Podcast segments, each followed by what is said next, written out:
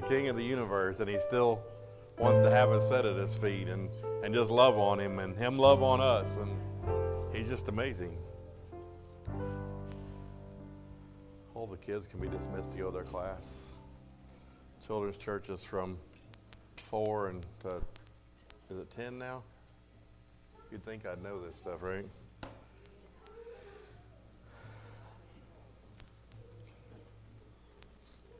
I think a couple of them are ready to go. I want to talk to you a little bit this morning about the ultimate display of love. She couldn't have picked a more perfect song. She didn't know what I was preaching about. We didn't communicate with each other about this, but but the ultimate display of love. And God gives me a lot of messages. He gives me a lot of hard sermons. He gives me a lot of correction type messages. You guys have been here, you know about it. Those are the ones that I seem to I seem to be able to hold on to the best. That's my personality. Is I'm, the disciplinarian, disciplinarian at my house, and um, I'd like to relate that a little bit to my kids because a, a lot of times they don't get a lot of discipline. They don't get a lot of correction from their mom because mama's very soft-hearted. They don't get a lot of correction from grandma and grandpa because I think when they go to grandma and grandpa's house, they get to do whatever they want to do. And to hear them say it, they're just perfect little angels. Nothing ever happens there, and and they just never do anything wrong. Well, at my house, we live in reality, and they do. So I, I, have to spend a lot of my time cracking down on the kids. And, and sometimes they need love, though. Sometimes it's not discipline they need, sometimes it's just love that they need. And it brings me back to God, thinking about His, his Word again and, and, and how He loves us. And John 3.16, you, most of you know the verse, right? Everybody knows John 6, 3.16, right? Can we say it together? For God so loved the world that He gave His only begotten Son, that whosoever or whoever believes in Him shall not perish, but have everlasting life, right? You all know it. You know this verse, right? He gave his son. He gave Jesus to do this. No one forced him to give Jesus up. Jesus didn't, did, no one forced Jesus to come here and do this. God didn't force him to do it. He willingly gave his son, and Jesus willingly came here to pay for our sins, right? That whoever or whosoever, if you're reading the King James, might believe in him should not perish but have everlasting life. Right? Who's he talking to there? He's talking to us, right? Me. I'm a whosoever.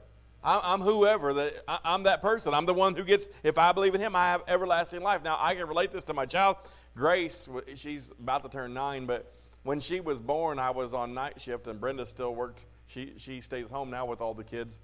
Um, I was on night, so I had Grace all day long, and Brenda would have her when I when I left for work. Brenda would be there. Katie, I think, would take over for 30 minutes or so till I got home.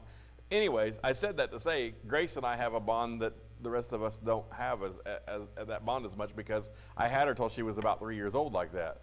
And the rest of the kids Brenda has raised, and I've been at work a good part of the time. So I still love my kids. We all have a bond, but we have a little we're, we have this little bit of closeness that, that the rest of us don't have.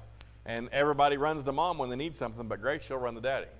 So anyway, that would be the equivalent of Grace volunteering to get beat for your all sin today beat unto death, right? Crucified on the cross. Think about what Jesus went through. I'm talking about the ultimate display of love. He, he came, they plucked his beard out, they spit all over him, they beat him with whips until he should have died right to the point of death, and then they stopped that beating and, and hung him up on a cross. And you all know the story.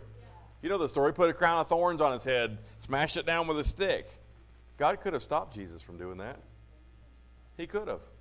At any time, he could have said, No, we're not going to do it that. We're not going to do that thing. But he allowed his son his only son that he loved so much to die on a cross for me, for whoever, for whoever would just accept it. Whoever would just accept it today, he allowed him to go. That's the ultimate display of love. He allowed him to go and die on a cross for you, for me, because we're imperfect. We've all sinned, and sin requires death, right? Jesus paid that price for us, right? He wants us reconciled that badly. And you might be sitting here today thinking, Preacher, I can't go back to God. I can't do that. I've been too far. You don't know me. You don't know what I've done. You don't know where I've been either. Right? When I was a sinner, I was a really good sinner. But I'm still whoever. I'm still whoever. If God, we can come back to God. I said that to say we can come back to God no matter how far we've been, no matter no matter how bad we've messed up. We can come back to Him, right? There's only one sin that says can't be forgiven. Anybody know what that is? Blasphemy of the Holy Ghost. Most people don't know what blasphemy of the Holy Ghost means. Right? The Bible says for him to know to good, do good and do it not to him it is sin. So if you don't know what it means, how could you be guilty of it? Like a small child, Jesse.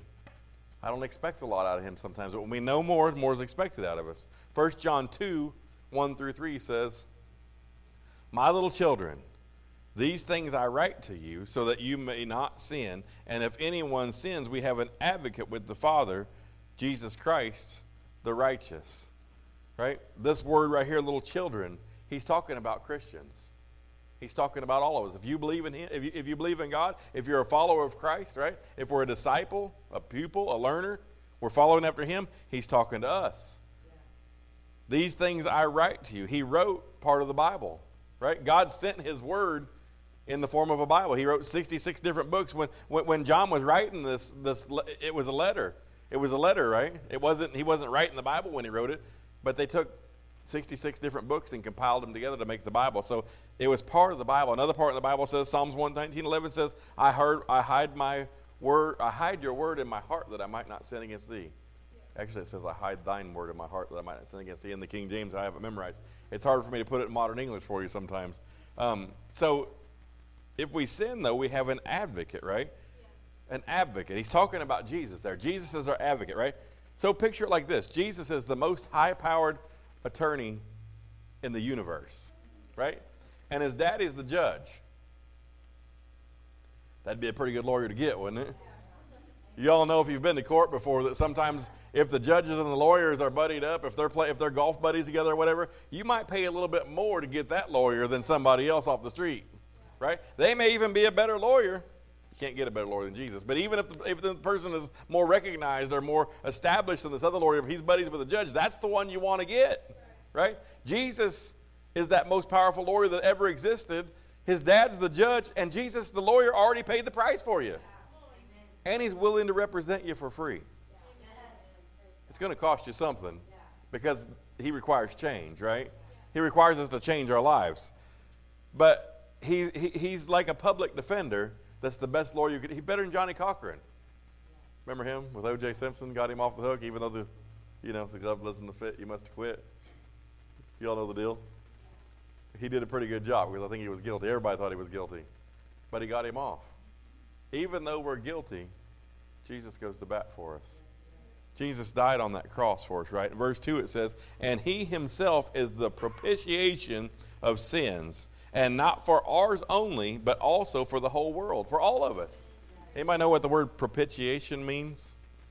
It means atonement. I didn't know what it meant either, so I had to go look it up for you. It means atonement, to make amends, man's reconciliation with God. He is our reconciliation with God. He paid the way. He died on the cross, this ultimate display of love. Think about the love that he had for us to do what he did and the love that God had for us to allow his son to go through what he went through. Can you even imagine that? Can you imagine putting your child up there today? I don't like you all that much. You'd be in trouble. I'm just being real. I couldn't put my child up there. But God loves us that much that He allowed it. He allowed His Son to go through that, right? God wants His love in our lives this perfect display of love. He wants His love in our lives, right? He wants His grace in our lives ongoingly. We mess up sometimes.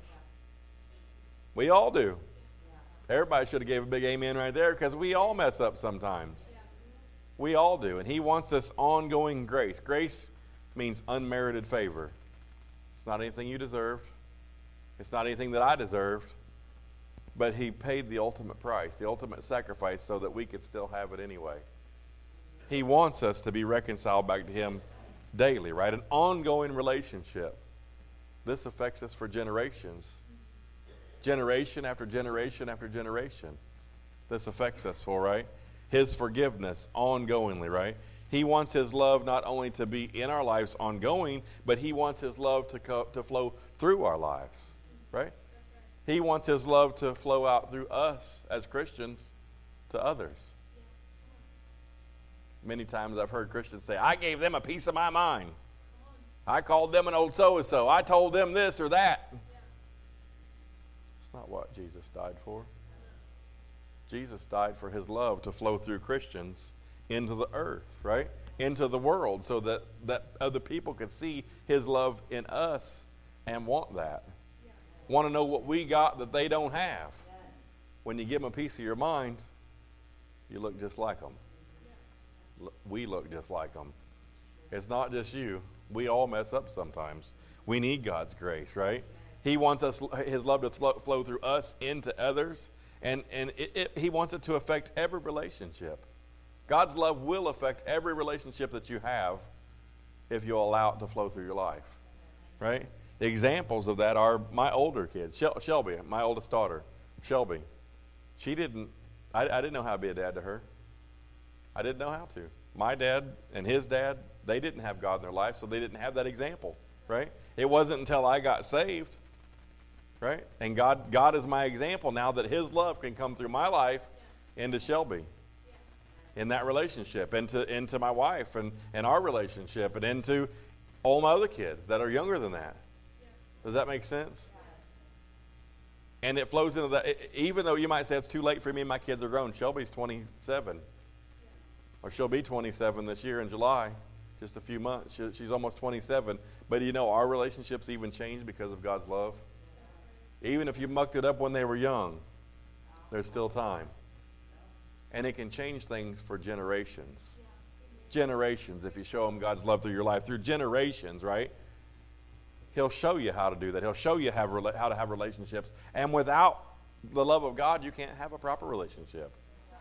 You can't do it. It's not in us. He made us to serve Him, to worship Him, and we need that example. We need His love in our life, right? He's my example, so my younger kids will never see me in the same light that Shelby saw me in. Amen. It'll affect for generations because that those generational curses that come on us through my dad and his dad not having a relationship with God, curses were on my family. Addictions.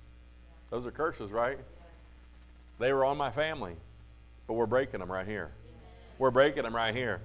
My kids will never see that again. My younger ones, Great Grace and Joe and Jesse, and, and the younger ones, they, they see me and all they've ever known me as a preacher.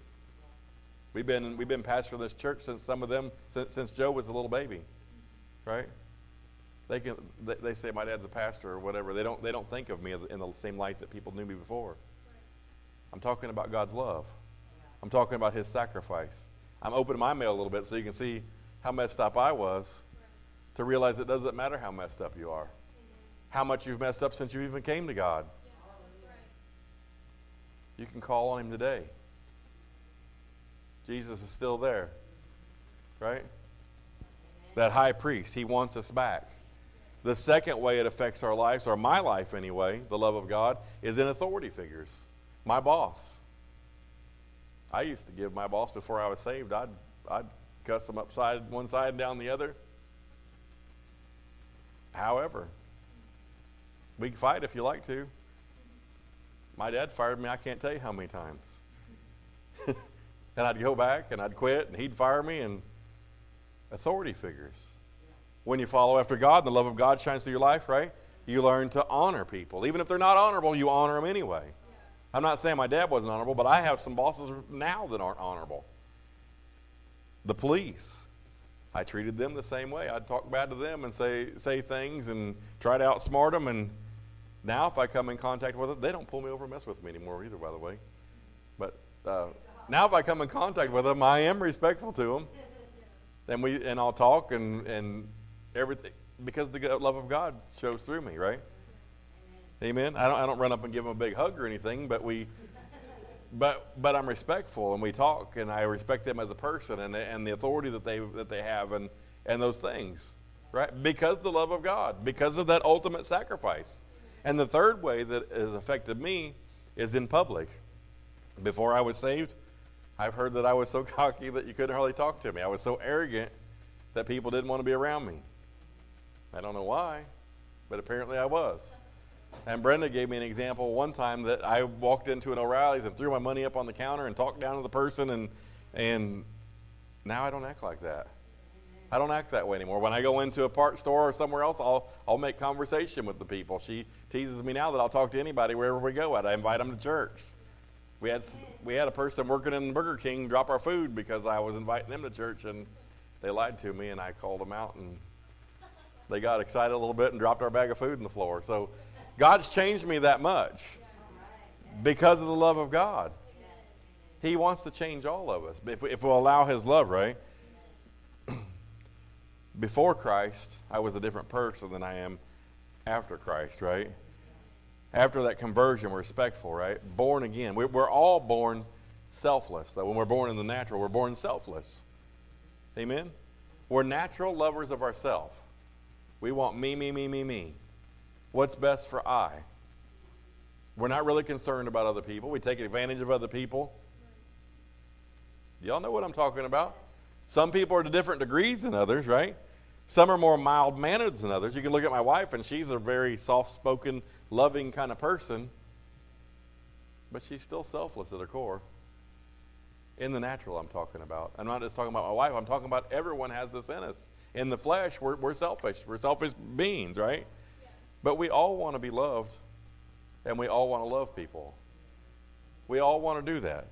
Too often, though, it gets so misdirected and it gets us in trouble. You, it, it, it, turns into lust, right? Lust or, or different ways we can, it gets perverted somewhat. We, we can try to love people and, lo- and, and want to be loved back, but it gets messed up because it gets misdirected. 6, or Luke 6, 27 through 33. but I say to you, who hear, but I say to you who hear, love your enemies, do good to those who hate you. That's rough right there, right? Anybody can love those people that love you, but the ones that hate you, do good to them. Now, I'm going to tell you this before I get started too far with this. I don't believe that as Christians we have to be a doormat. We don't have to be. Just like when my boss does something to me that I don't agree with, or, or, or something to try to, to make themselves a little better, but put me down or make my job harder or something. I can disagree, I disagree with them respectfully. Yes, I don't have to talk bad with, uh, about them or, or to them, right? I can just disagree respectfully. I can call my committeeman. I can do other things, but I don't have to get excited and cuss at them and do all those things. Challenge their authority. I don't have to do those things because the love of God shines through me, right? Bless those who curse you and pray for those who spitefully use you. If you pray for those people, it'll change the situation. To him who strikes you on the other on the other on one cheek, offer the other also. And and from him who takes away your cloak, do not withhold your tunic. If he steals your coat, give him your shirt. Right? That's rough right there too. But it's the word. Give to everyone who asks of you, and from him who takes away all your goods, or takes away your goods, do not ask them back. And just as you w- want men to do to you, you also do to them likewise. But if you love those who love you, what credit is that to you? You look just like the world. Yeah. Amen? For even sinners love those who love them. And if you do good to those who do good to you, what credit is it to you? For even sinners do the same. He's talking about loving everyone, being respectful to everyone. Now, when they disrespect you, that doesn't mean you have to run up and hug their neck all the time, right? You don't have to love on them, but you have to be respectful. You have to treat them right still, especially inside the church. We've talked about people outside the church so far, but especially inside the church. We got to forgive if they ask for forgiveness, right? Instead of focusing on what people do for us, we need to focus on them, right? And showing God's love to them. Because remember what we're doing this for. We're showing God's love to them, even though they may not be loving on us, even though they hate us and despise us. We're showing God's love to them. Y'all know why, right? So that they might come to Him. They might see Him through you and turn and repent. You might change their life through that. If you're praying for them and you're showing them God's love, you're being respectful to them because everybody else is not. I guarantee you. They're not. When they're acting that way, everybody else ain't acting, ain't acting the way they should, ain't acting the way the Word, word of God prescribes for the situation. So if we do, they begin to wonder, oh, there must be something to that Christianity. There's something different about him or her. What do they have? Maybe they come back and talk to you about it again later. Maybe they come back and apologize, right? You know, God has strange ways sometimes, or, or not strange, different ways sometimes of showing his favor off. And favor ain't fair. But somebody's got to have it. Somebody's got to have it. It might as well be me. If I act right now, if I go off on my boss when he comes around, or, or the or the police pull me over and I go off on them, or my neighbor, or the girl at the restaurant today who brings my salad out wrong, if I go off on that person, who's going to have the favor? Probably not going to be me, right? We got to show the love of God through our life all the time. What if just Christians would do this? Forget about the whole rest of the world. What if just Christians, just people here sitting here today, would do this? How much different would the world look today? How much different would we look? Think about it. The churches might be packed full. One of the biggest biggest things that I get when I'm trying to witness to people outside, and probably many of you have heard this too. Well, there's hypocrites down at that church. I don't want to go down there. Why do you think they think that? It's not because the love of God's always shining out of us. It's not just oozing out of our pores everywhere we go. We're just jolly and happy to be there. That's not why they think that, right? My dad can do anything through his love, but we have to show it, right? Or we can try it our way. We've already done that, though, right? Most of us are here today because we've tried it our way. Didn't work out so well. So we've wanted something different. We're looking for a change. We're looking for something different when we came to God. And then He begins to change our life to something much greater. You know, if you're here and you haven't had a complete change, and we're all still changing, it doesn't matter how long you've been walking in this relationship with God, He always requires something different of us, right? He wants us to do things or not do different things. His word will tell us. He'll tell us in our spirit sometimes. He'll convict us with those things. So many of us, though, get hung up with, oh, I got to give up this or I got to give up that. I can't do this anymore. I wouldn't be able to go there and do that with my friends anymore. I wouldn't be able to hang out with him or her. But I want to tell you that everything I've ever given up for God, He's replaced it with something so, so much better. So much better. when I tried it my way, I mucked it all up, right? We want we, we want to do this, but what sacrifice are we willing to give? Are we willing to focus on others, to show God's love wherever we go? Still talking about the ultimate sacrifice. You might say, they don't deserve it. Did you? Did you? That's why it's called grace, unmerited favor. I didn't do anything to deserve it, but he still paid the price. You, your boss or your coworkers or your whatever may not deserve it, but you still need to show it to them. We still need to show it, show, show them love everywhere we go. It just might change someone's life. God can use that love that we show to change someone else you might see a totally different outcome in the situation if you just respond the right way. The ultimate d- display of love. Jesus paid the price for your salvation, even when we didn't deserve it. If you're here today and you don't have this relationship, can I get every head about it first? Nobody looking around. I don't want to embarrass anybody with this.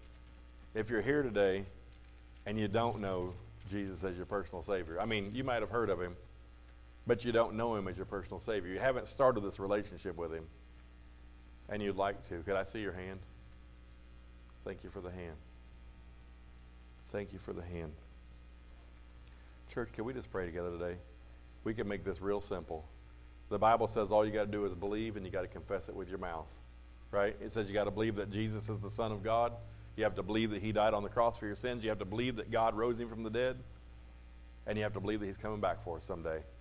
You got to confess it with your mouth. It's that simple. It doesn't have to be any big fancy prayer, but I'll say it and you repeat after me. Can we do that? Father, I'm a sinner. Please forgive me. I know your son Jesus died on a cross for my sin. I know you rose him from the dead. I know he's coming back for me. Please live in my heart. Lead me and guide me the rest of my days. In Jesus' name I pray. Amen. If you said that prayer right there today, you're saved. That's all you have to do. You're saved from the second death. But that's just the beginning. That's only, that's only the start of your new relationship. Now you need to get a Bible. If you don't have a Bible, see me after church. I'll get you a Bible. You need to get in his word and read it. I, I would recommend starting in the book of John. John was a fisherman. He's plainly spoken. He tells the story of Christ. Right? John the fisherman. Professional fisherman turned preacher. Anyway, you need to get in your Bible, read that. Tell someone that you gave your heart to God. That Tell someone you started this new relationship. Get in a good church, good Bible preaching church. Get involved in it, right? Take His Word and apply it to your life. It'll change you. It'll completely revolutionize your life if you allow Him to. Amen. So we're going to do communion today. I talked to you today about the love of God, so we can do communion. Can you grab Sister Delana? Is that what you're